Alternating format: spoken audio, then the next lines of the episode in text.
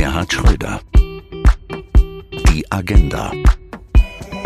Ein Podcast mit Gerhard Schröder. Im Gespräch mit Bela Ander.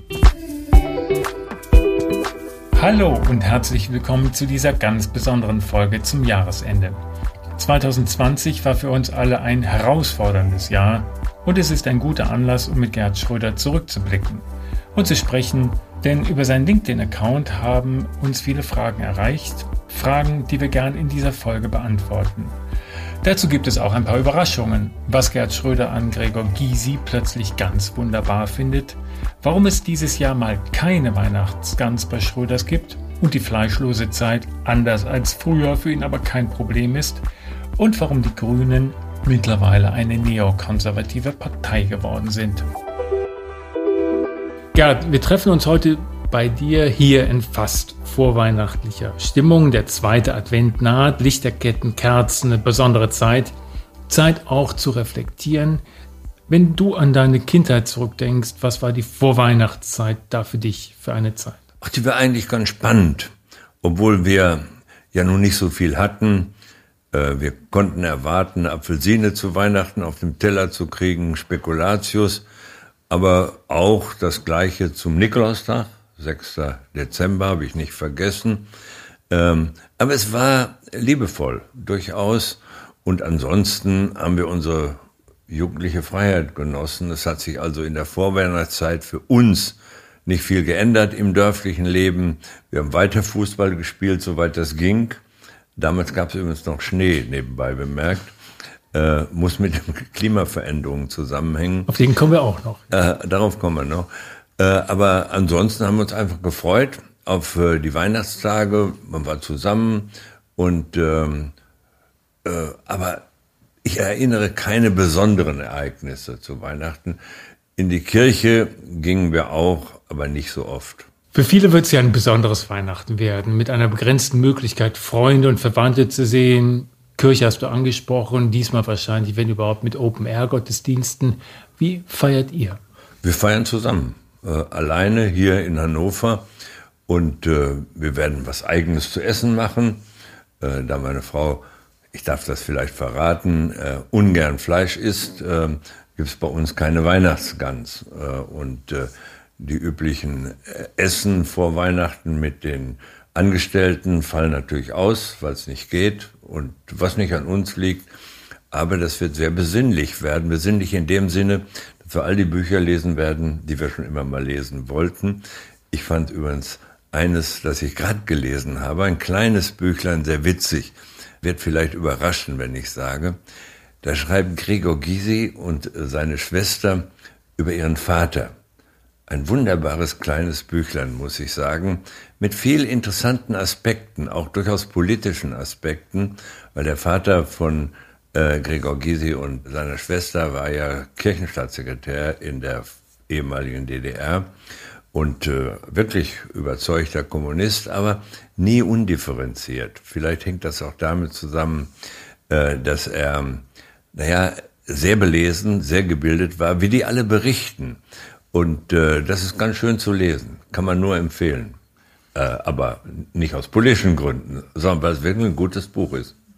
Der eine oder andere unserer Zuhörer wird sich daran erinnern, dass fleischlose Zeiten bei Gerhard Schröder nicht immer einfache Zeiten waren. Ähm, wie ist das jetzt? Das ist überhaupt kein Problem mehr inzwischen. Vielleicht hing das damit zusammen, dass man früher nur Sonntagsfleisch kriegte und als man sich leisten konnte, mehr gegessen hat, als es durchaus gesund ist. Nee, ich habe inzwischen überhaupt gar keine Schwierigkeiten damit, äh, einen Gemüseauflauf zu essen, den es häufiger gibt bei uns als Fleisch.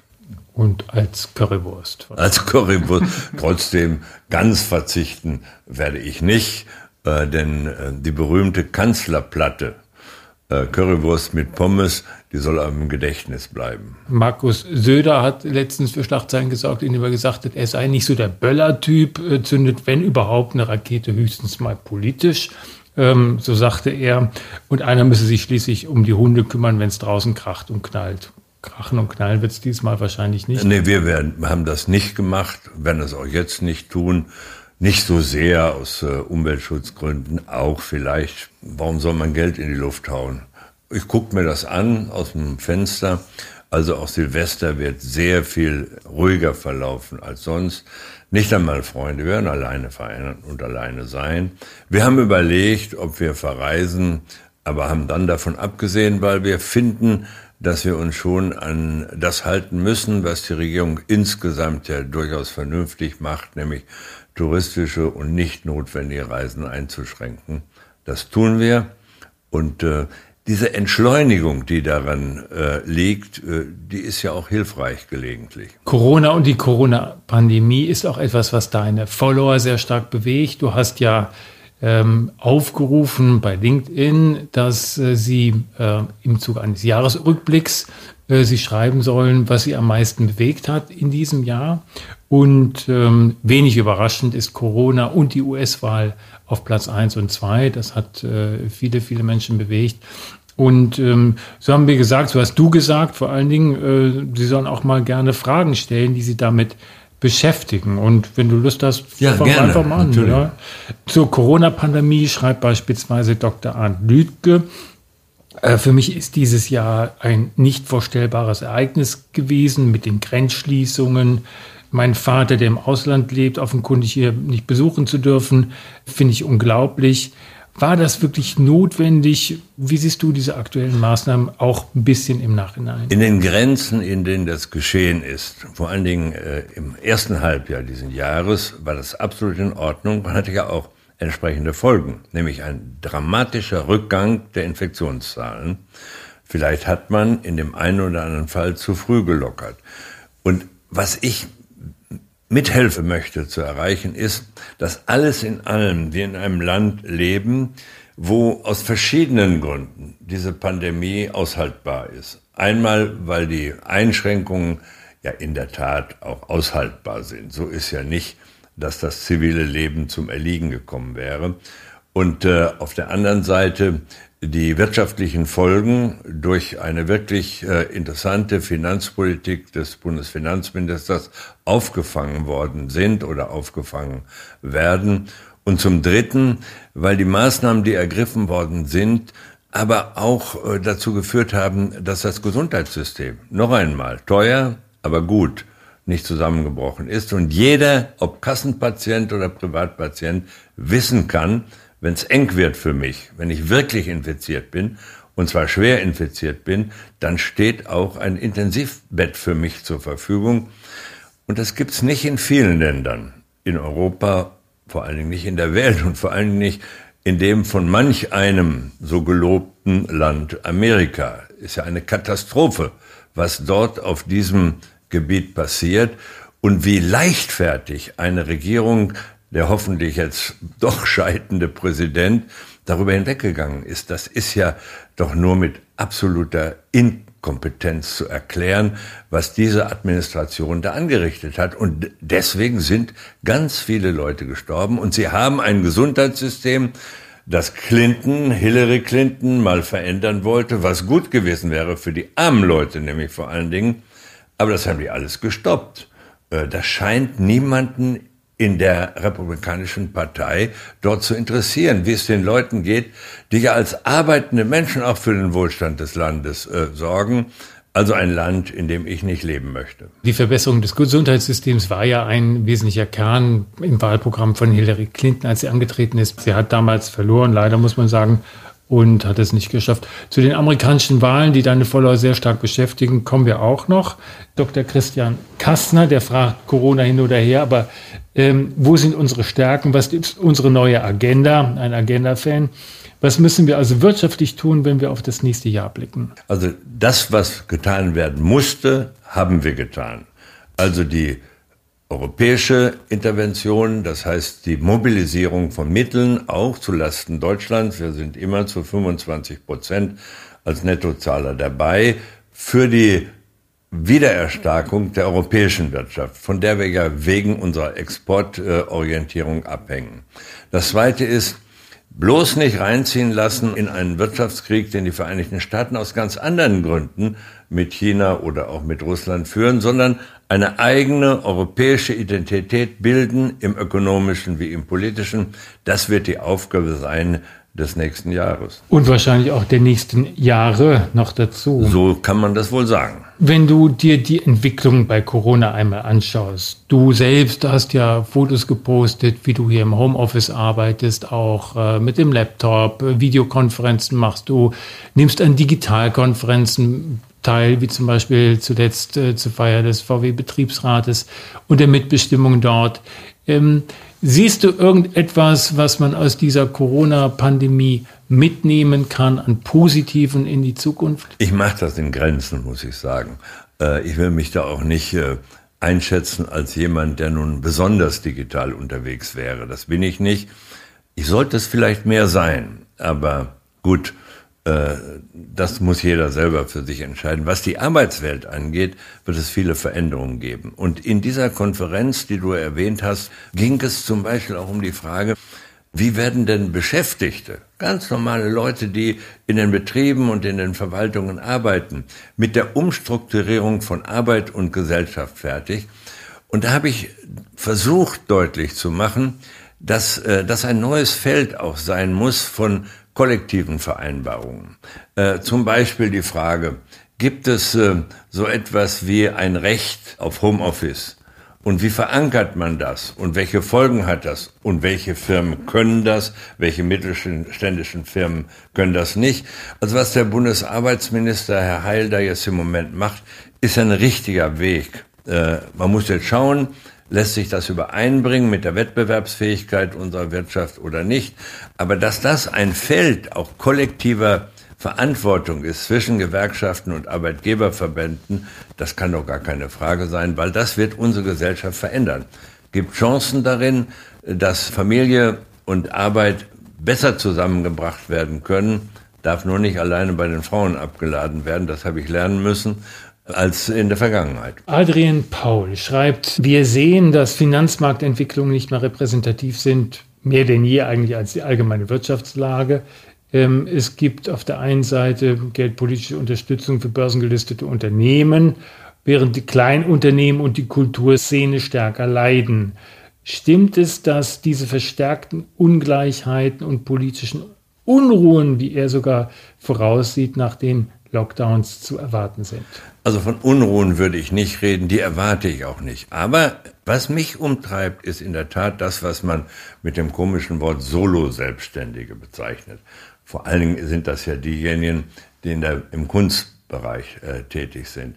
Da würde ich mir wünschen, dass Bund einerseits und Länder vor allen Dingen, es gibt einige Länder wie etwa Mecklenburg-Vorpommern, die da äh, viel Wegweisendes getan haben, dass die besser unterwegs sind, um den Kulturbetrieb äh, perspektivisch an Gang zu halten. Auch dann, wenn er gegenwärtig in den Theatern, in den äh, Konzerthäusern, aber auch bei denen, die als äh, Komödianten tätig sind, nicht stattfinden kann. Die brauchen schnelle, unbürokratische Hilfe, damit sie überleben können.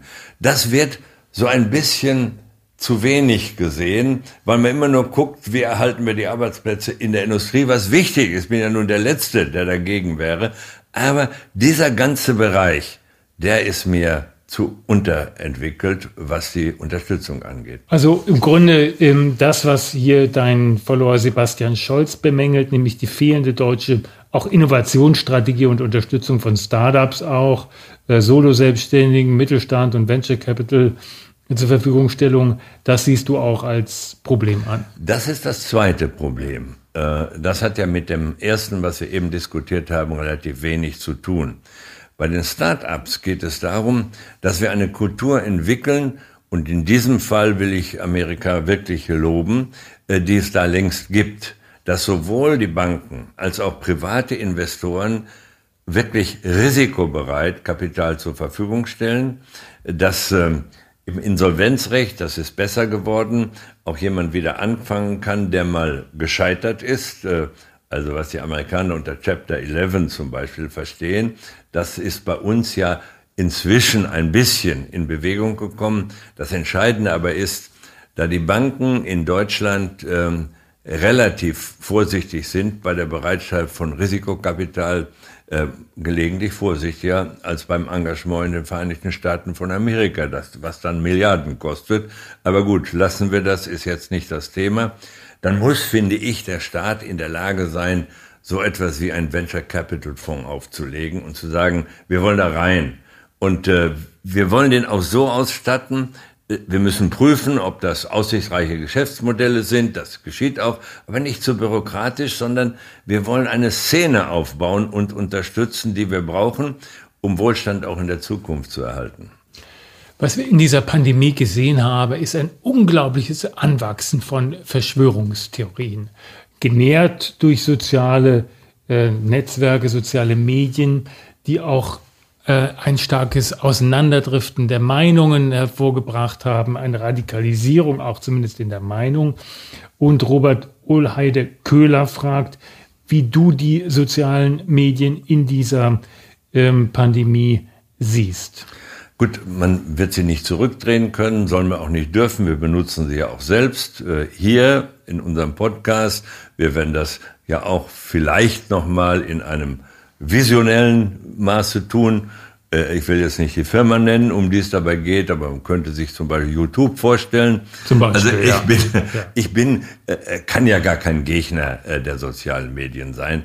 Dass sie sich bisweilen asozial verhalten, das ist auch keine Frage. Das heißt, das, was üblich ist, wenn äh, Persönlichkeitsrechte äh, von Individuen in der Presse äh, verletzt werden, gibt's Gerichte, die sich äh, damit beschäftigen. Und äh, das kann sehr teuer werden für die, die das tun.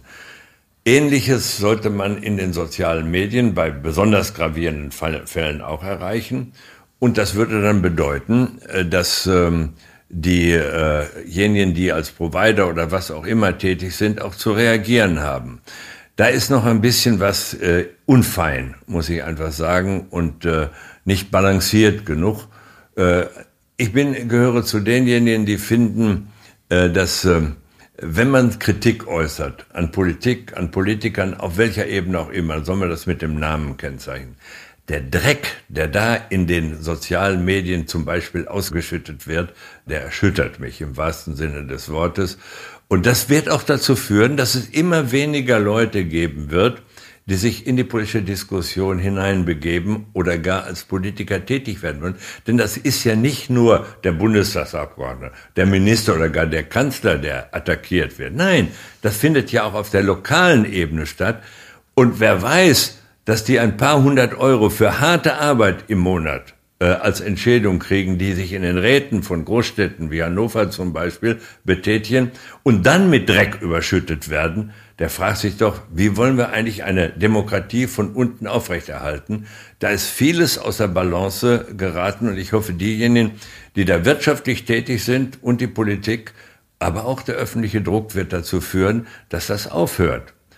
Äh, was die Verschwörungstheorien angeht, da will ich einfach nur sagen, äh, wir haben eine freiheitliche Demokratie und in der darf es eben auch idiotische Vorstellungen geben. Damit werden wir leben müssen. Apropos Politik, mir fällt es gerade ein. Kevin Kühnert ähm, hat äh, vor kurzem äh, seinen Abschied erklärt äh, aus den Jusos, äh, sogar unter Tränen Tränen kamen ihm da und er hat gesagt, Mensch, die Leute werden sich fragen, was heult der da so rum? Und äh, aber ja, es war so älter eine, geworden ist wahrscheinlich. es war so eine tolle Zeit mit euch, sagte da sein Followern und ihr habt mich immer bedingungslos unterstützt, aber jetzt ist es Zeit, eben das Zepter zu übergeben ähm, an eine Nachfolgerin. Er wird jetzt auf Bundesebene versuchen, Politik. Ist ein bisschen theatralisch, aber ich glaube, er ist ein begabter Mann und er ist auf dem richtigen Weg. Er hat so ein paar Äußerungen gemacht, zum Beispiel, dass man mit dem Islamismus nicht allzu äh, nicht allzu verständnisvoll umgehen sollte, sondern dass innere Sicherheit auch eine Kategorie ist, die gerade Sozialdemokraten hochhalten müssen, was immer meine Meinung war.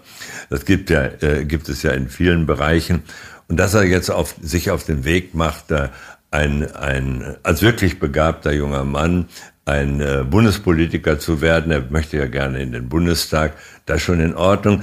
Mein leise gesagter Rat ist, sieh zu, dass du, soweit es die Zeit ermöglicht, wenigstens eine abgeschlossene Ausbildung machst. Denn die totale Abhängigkeit von Politik, die führt nicht zu Selbstbewusstsein und Selbstständigkeit, sondern die kann auch dazu führen, dass man gelegentlich die eigene Haltung zurücknimmt, weil man ja weiß, wenn man sie aufrechterhält, was das bedeuten kann. Man verliert ein Amt. Auf ganz anderer Ebene äh, weiß ich, worüber ich rede.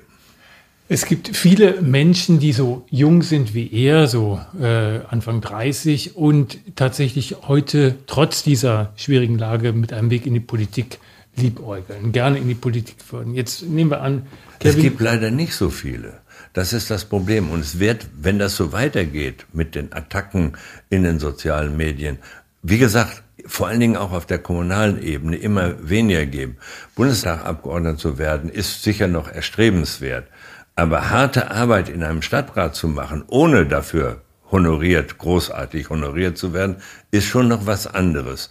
Und deswegen befürchte ich, dass wenn das so weitergeht, diese hasserfüllten Kommentare äh, über Politik auf jeder jeglicher Ebene, dass wir dann eine Negativauswahl kriegen. Und das können wir ja nicht brauchen in einer Demokratie. Noch ein Satz zu Kevin Kühnert. Kevin Kühnert, sehr begabter Jungpolitiker, war Juso-Chef äh, bis jetzt, hat viele Follower, kann viele Menschen bewegen.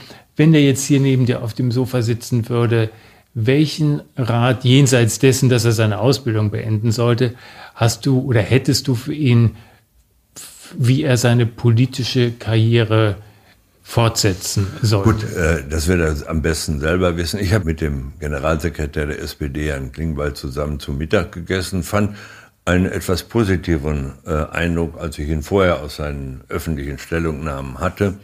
Äh, das Problem, was ich sehe, ist, man darf nicht zu früh stellvertretender Parteivorsitzender der SPD werden. Aber die SPD hat sich verändert und warum soll man jungen Leuten nicht auf der Ebene eine Chance geben? Geweint habe ich nicht, als ich das Amt des Juso-Vorsitzenden aufgegeben habe. Äh, dieses Weinen ist äh, für mich, für andere sehr viel emotionalere Bereiche vorgesehen. Aber das ist seine Sache. Ich will ihm keinen Rat geben, sondern das muss jeder für sich selber wissen. Er ist stellvertretender Vorsitzender der ältesten deutschen Partei und muss deswegen gucken, wer seinen Weg selber findet. Wird er wohl auch, äh, denke ich. Äh, und äh, ich wünsche ihm dabei alles Gute, unabhängig davon, äh, ob er mich nun kritisiert oder nicht. Damit kann ich gut leben. Kommen wir zum zweiten großen Thema, das deine Vorlauf bewegt, die Wahl in den USA und die globalen Folgen. Viele haben sich gefragt und dich gefragt, was sich weltpolitisch verändert, was sich für Europa verändert. Beispielsweise Max Winkler, der dich fragt, kehrt mit Joe Biden der Global Leader USA zurück, so wie wir ihn früher kannten und was er wohl auch damit meint, wie wir ihn geschätzt haben. Ja, ich habe das durchaus auch geschätzt, wenn auch äh, mit Unterschieden, wenn ich an den Irakkrieg denke, auch an andere Dinge, die nach meiner Meinung falsch gelaufen sind, etwa die Auseinandersetzung, die sehr ideologisierte mit Russland, auch mit China. Ich glaube nicht, äh, dass sich die Sache selber sehr schnell ändert. Aber der Stil wird sich ändern. Man wird wieder mehr hören auf das, was äh, Verbündete denken, vielleicht sogar Deutschland äh, denkt. Insofern wird sich der Stil ändern. Der Kern dessen, was man America First nennt, wird sich wohl weniger ändern. Aber manchmal ist ja so, dass der Stil auch den Inhalt beeinflusst und umgekehrt. Und insofern kann man nicht völlig ausschließen, dass es einfacher wird, äh, mit äh, beiden äh, auch Dinge äh, zu besprechen, die uns als Europäer interessieren, etwa das Verhältnis zu Russland, das Verhältnis zu China. Noch einmal, wir brauchen beide Märkte und wir brauchen gerade zu Russland ein vernünftiges Verhältnis, denn das ist doch eine Binsenweisheit. Immer dann, wenn das Verhältnis zwischen Europa, zwischen Westeuropa, speziell Deutschland und Russland nicht stimmte, gab es Ärger und manchmal Kriege. Die sind Gott sei Dank nicht wahrscheinlich. Aber trotzdem, wenn das Verhältnis in Ordnung war, war es gut für beide, unseren Kontinent, zu dem Russland ja partiell gehört und gehören will, und äh, dem anderen Teil auch. Und noch einmal, sich in einen Wirtschaftskrieg mit China hineinziehen zu lassen, was ja einige in der deutschen Politik insbesondere äh, bei der CDU auch wollen, das wäre natürlich tödlich für die deutsche Industrie, auch für die mittelständische, keineswegs nur für die ganz Großen wie die Automobilisten. Nein, nein, auch die mittelständische Industrie braucht diesen Markt und das bedeutet, wir können uns überhaupt nicht leisten, nicht aus Angst, sondern weil wir es nicht wollen können wegen des Marktes, den wir bearbeiten müssen, uns in eine solche Auseinandersetzung hineinziehen zu lassen. Und deswegen alle Äußerungen, die es gibt, zu sagen, wir müssen jetzt aber Farbe bekennen, an welcher Seite wir stehen. Ja, das müssen wir, an welcher Seite wir stehen, an unserer nämlich. Ja, in dieser Richtung geht die Frage von Michael Ralfs, der fragt, wie sieht die neue politische und wirtschaftliche Weltordnung aus? Wird es uns gelingen, in dieser neuen Ordnung die Kluft der sozialen Ungleichheiten zwischen den Ländern und Kontinenten wieder zu verringern? Eine sehr weitreichende Frage, aber vielleicht, glaube ich, der erste Satz, äh, gibt es da äh, eine Perspektive, dass die politische Ordnung sich verändern wird unter diesem Präsidenten Biden? Ich hoffe, dass äh, er wieder mehr Multilateralismus äh, zulässt, als das in der Vergangenheit war. Die multilateralen Strukturen sind diejenigen, die Friedenshoffnungen machen äh, und die, die auf sich selber beschränken, wie die USA das gegenwärtig tun, die machen keine Friedenshoffnungen. Ich meine das jetzt im wirtschaftlichen, aber daraus kann sich ja auch schnell Schlimmeres entwickeln. Was brauchen wir eigentlich? Wir sehen China auf der einen Seite, dass Asien führt, faktisch jetzt schon. Und auf der anderen Seite die Vereinigten Staaten von Amerika, die Weltmacht bleiben werden. Nicht mehr so unangefochten, wie das nach dem Zweiten Weltkrieg der Fall war. Was ist denn dazwischen? Dazwischen sind doch keine Nationalstaaten in Europa. Deutschland obwohl stärkste Wirtschaftsmacht in der Europäischen Union, auch nicht alleine, sondern nur ein integriertes Europa, jedenfalls in der Eurozone, ist ökonomisch stark genug und damit auch politisch mächtig genug, um auf diesem Level China, das Asien führt, Amerika auf der anderen Seite, überhaupt eine Rolle zu spielen und damit auch dafür zu sorgen, dass das europäische, zumal das deutsche ökonomische Modell, das besteht in der Sozialstaatlichkeit, in der Tat attraktiver weltweit wird, als das bisher der Fall ist. Ich glaube, wenn wir das beibehalten, was wir soziale Marktwirtschaft nennen, mit dieser deutlichen Komponente, auch die Menschen, die den, die Werte schaffen in den Betrieben, in den Verwaltungen, einzubeziehen und sie auch gerecht zu beteiligen, dann haben wir einen Nukleus, von dem aus man dann auch wertegebundene Außenpolitik machen kann, indem man nämlich zeigt, wir sind diejenigen, die im Innern bei uns selber dafür sorgen, dass es eine sozial abgesicherte Politik gibt, die aber auch auf wirtschaftliche Präsenz und wirtschaftlichen Wettbewerb guckt, dann können wir auch hergehen und sagen, schaut euch das mal an. Vielleicht ist das auch etwas, um mehr an sozialer Balance in anderen Regionen der Welt zu schaffen. Ist ein interessanter Gedanke. Wenn wir dann nach Asien gucken, da hat sich gerade herausgebildet der größte Handelsblock der Welt. Ein bisschen wenig berichtet eigentlich, also oder sagen wir so, es wurde berichtet hier, aber sehr kurzfristig auch die Folgen. Äh, mit denen hat man sich nicht so, so langfristig auseinandergesetzt. Aber dein Follower Hans Rubel fragt, da in Asien entsteht die weltgrößte Freihandelszone. Was bedeutet das für uns, für Europa? Ja, was bedeutet für uns, dass diejenigen, die sich dort zusammengetan haben, in sich selber wachsen wollen, also attraktiver werden wollen, und damit auch attraktiver für uns als Markt. Wozu ja auch Japan und ja, Australien ja, gehören, ja. China. Wenn so. das zusammengebracht werden kann, dann ist es doch nur gut. Das bedeutet, dass wir, und wieder einmal im Unterschied zu dem, was in den letzten Jahren in Amerika los war, mit denen kooperieren müssen. Wir müssen ihnen sagen, lasst doch uns kooperieren, damit wir voneinander lernen und miteinander für alle Regionen, in denen wir leben, auch Wohlstand schaffen können. Das betrifft äh, in der Tat diese Handelszone, die jetzt errichtet worden ist. Aber das ist doch genau das, was wir mit Multilateralismus meinen. Nämlich, dass wir aufhören müssen, auf das äh, Recht des noch stärkeren, gegenwärtig Stärkung zu bauen, sondern doch mehr auf Kooperation, vielleicht auf die Stärke des Rechts in den internationalen äh, Zusammenhängen. Es gibt äh, einige deiner Follower, die diese ja mangelnde Vision für Europa bemängeln, beispielsweise Frank Schäfer, der schreibt, für mich ist die Ohnmacht der EU bei der Bewältigung der Herausforderungen in 2020 das wichtigste Thema. Er sagt, wir stehen nicht still, wir fahren rückwärts. Wo ist die Vision für eine Modernisierung der EU und der Gremien? Wo ist das politische Profil als Reaktion auf die rasenden Veränderungen in Wirtschaft und Gesellschaft? Ist ja versucht worden. Also ihm muss man sagen, möchte ich auch gerne sagen, äh, die Willensbildung in der Europäischen Union, weil das ja eher ein, ja, ein Verbund sui generis, wie man so schön sagt, ist nicht mal ein Staatenverbund, schon gar kein föderaler Staat ist, ist natürlich schwieriger und schwer durchschaubarer auch. Dauert auch länger, weil du musst ja unterschiedliche, nicht nur unterschiedliche wirtschaftliche Attraktivitäten zusammenbringen, sondern auch unterschiedliche Kulturen von denen ja Europa auch lebt, was ja auch Europas Stärke ausmacht. Deswegen per Order di Mufti, wo man könnte auch sagen, basta zu entscheiden, geht in Europa eben nicht. Geht ja im Übrigen auch in Deutschland nicht, wie ich erleben musste. Das äh, Merkmal deiner Politik. ja, gut.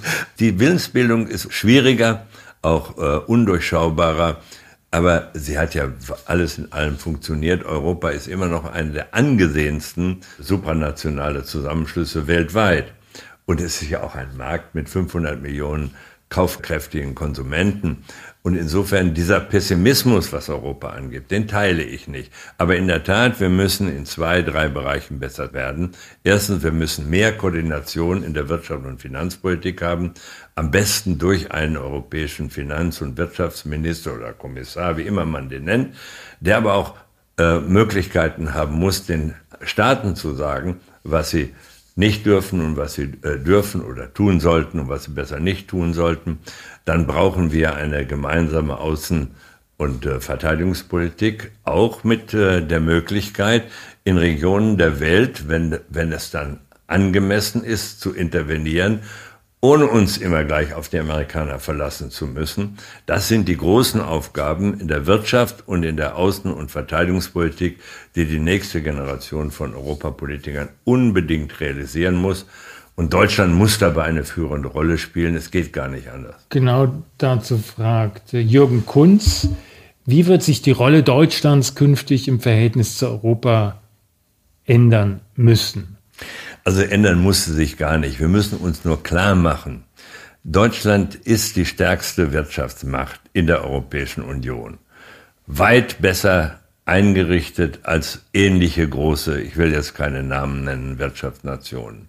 Weil wir früher unsere Hausaufgaben gemacht haben, zum Beispiel durch die Agenda 2010, die ja Wirkung gezeigt hat, und zwar ausschließlich positive Wirkungen, von einzelnen Maßnahmen mal abgesehen.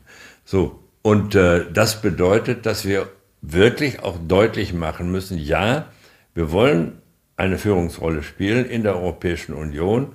Äh, das geschieht ja auch, aber man muss zugleich wissen, das geht nur mit Frankreich zusammen. Äh, das ist ja äh, das wirklich Interessante. Wir sind ja immer noch durch unsere Geschichte im Zweiten Weltkrieg, durch den Holocaust, was sich damit verbindet, ja in einer defensiven Position. Auch historisch diskreditiert. Das sollte man ruhig akzeptieren. Es geht nicht um Schuld für die jetzige Generation, aber um Verantwortung und um das Wissen dessen allemal. Und das bedeutet, dass äh, wir äh, Führung in Europa nur zusammen mit Frankreich ausüben können. Die müssen sich einigen.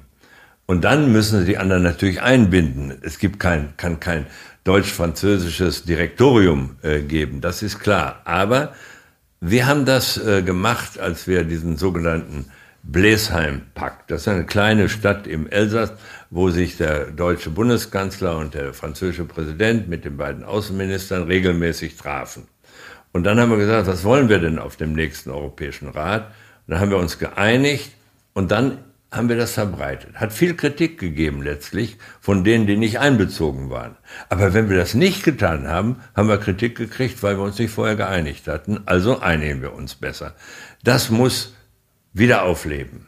Das ist äh, äh, etwas äh, ja in Vergessenheit geraten Und ich finde, dass der französische Präsident Macron, was Perspektive für Europa angeht, äh, besser war in der letzten Zeit als wir. Spannend. Warum? Ja, weil er weitreichende Vorschläge gemacht hat, äh, in der Rede äh, in der Sorbonne und darüber hinaus auch, und Deutschland zu restriktiv war. Äh, das hatte auch damit zu tun, was die wirtschaftlichen Folgen der Pandemie angeht.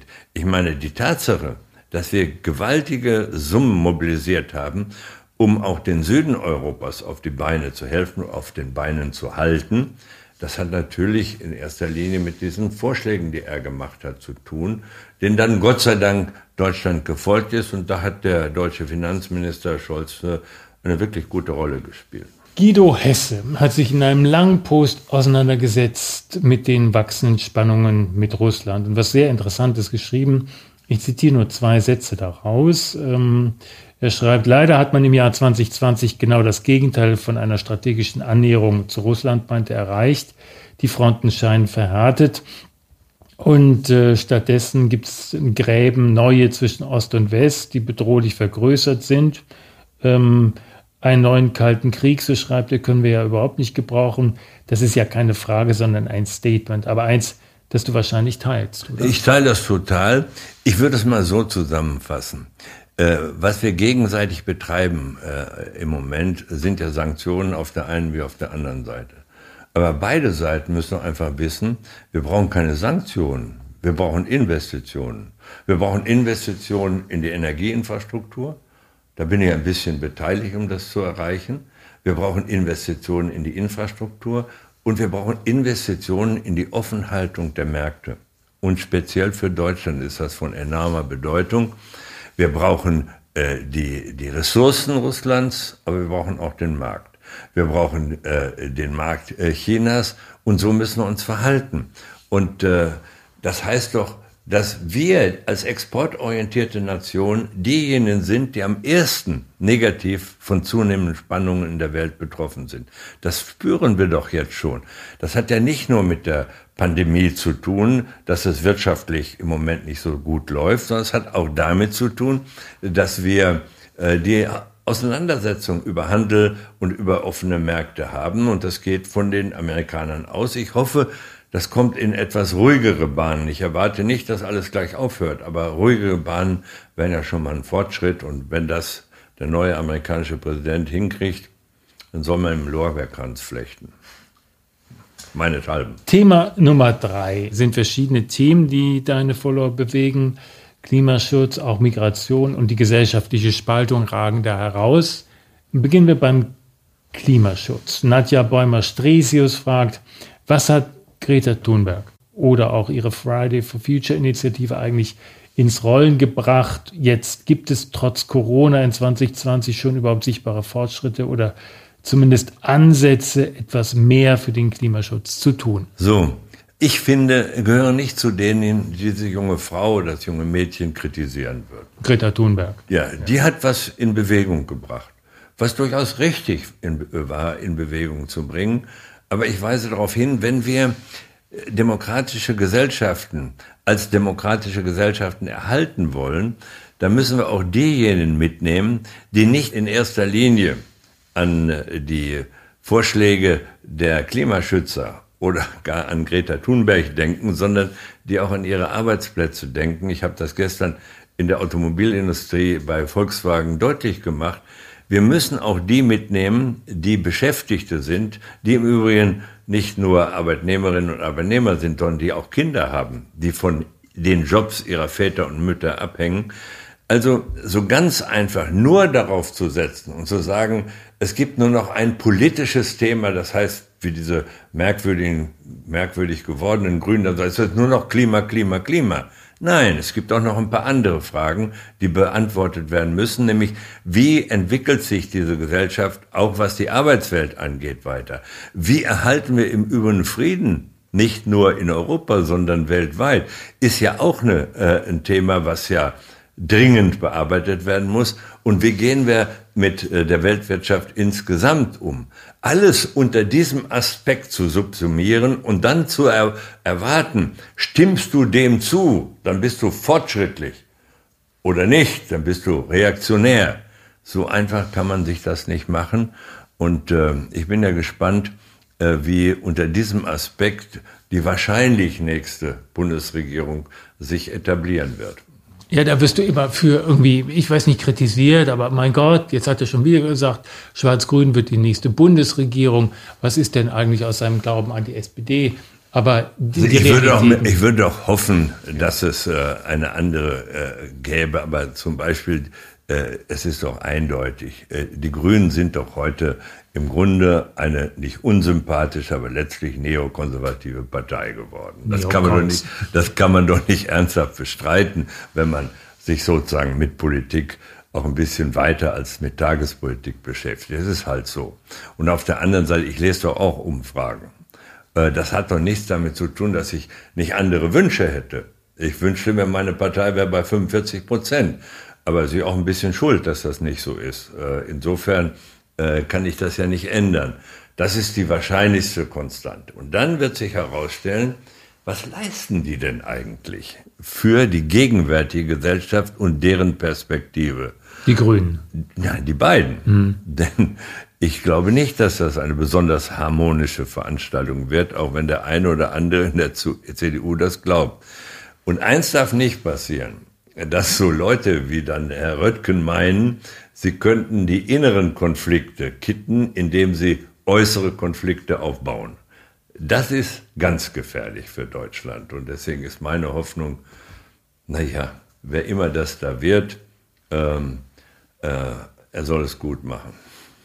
Ja, sie kann man ja nicht sagen mehr, weil da nur zumindest auf Seiten der Union ähm, Männer stehen und äh, wer sich da möglicherweise im Team der Grünen nach vorne stellen wird, ist ja auch noch völlig offen. Hältst du es eigentlich für, für, für möglich überhaupt, dass die Grünen mehr Prozente erlangen werden als die CDU? Nein, das halte ich nicht für denkbar. Nein, nein, die Strukturen dieser Gesellschaft sind schon so. Unsere Gesellschaft hat ja jeweils nur in Ausnahmesituationen dafür gesorgt, dass es sozialdemokratische Kanzler äh, geben konnte.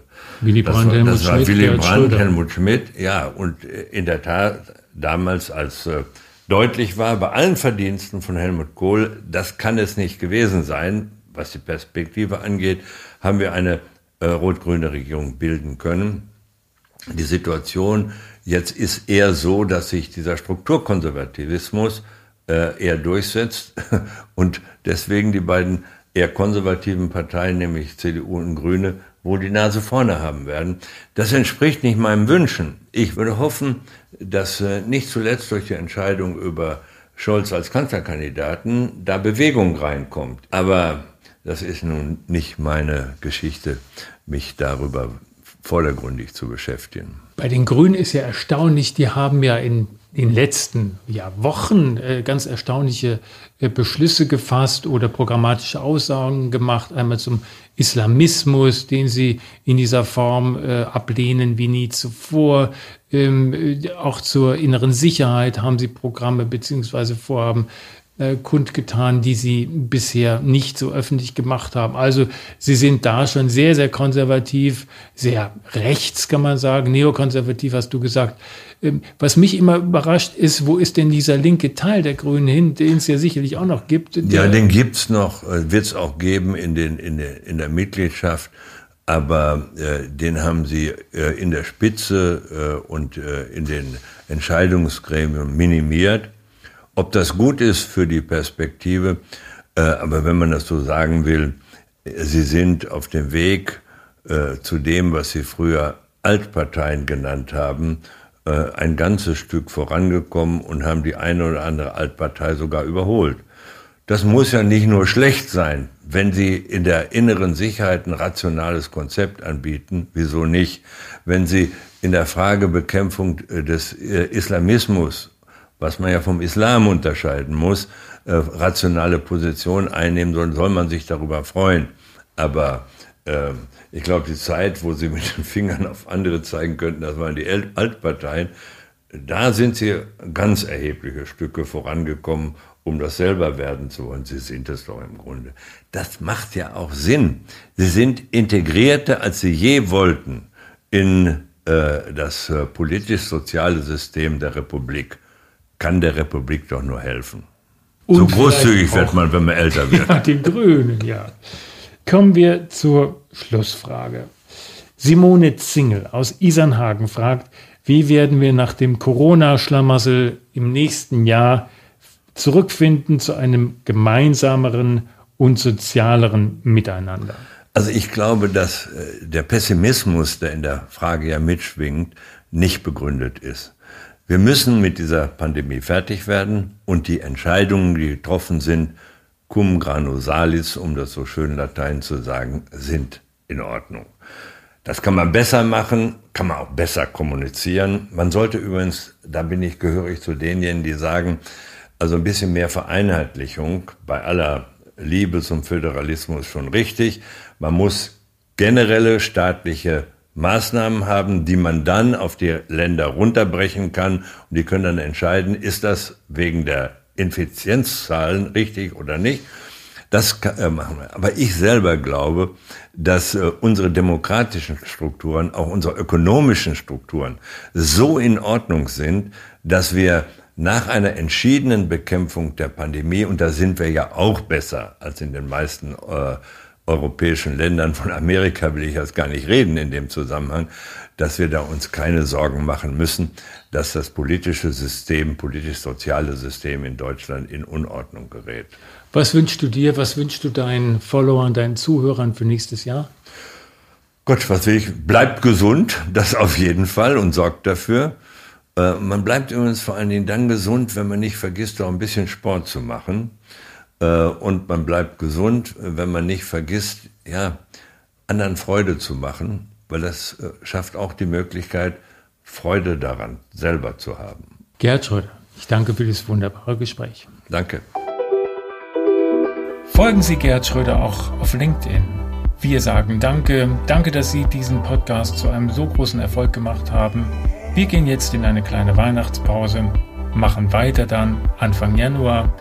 Bleiben Sie gesund, ein frohes Weihnachtsfest und einen guten Rutsch in ein hoffentlich tolles 2021. Ihr Bela Ander. Gerhard Schröder. Die Agenda. Eine Produktion von ABC Communication.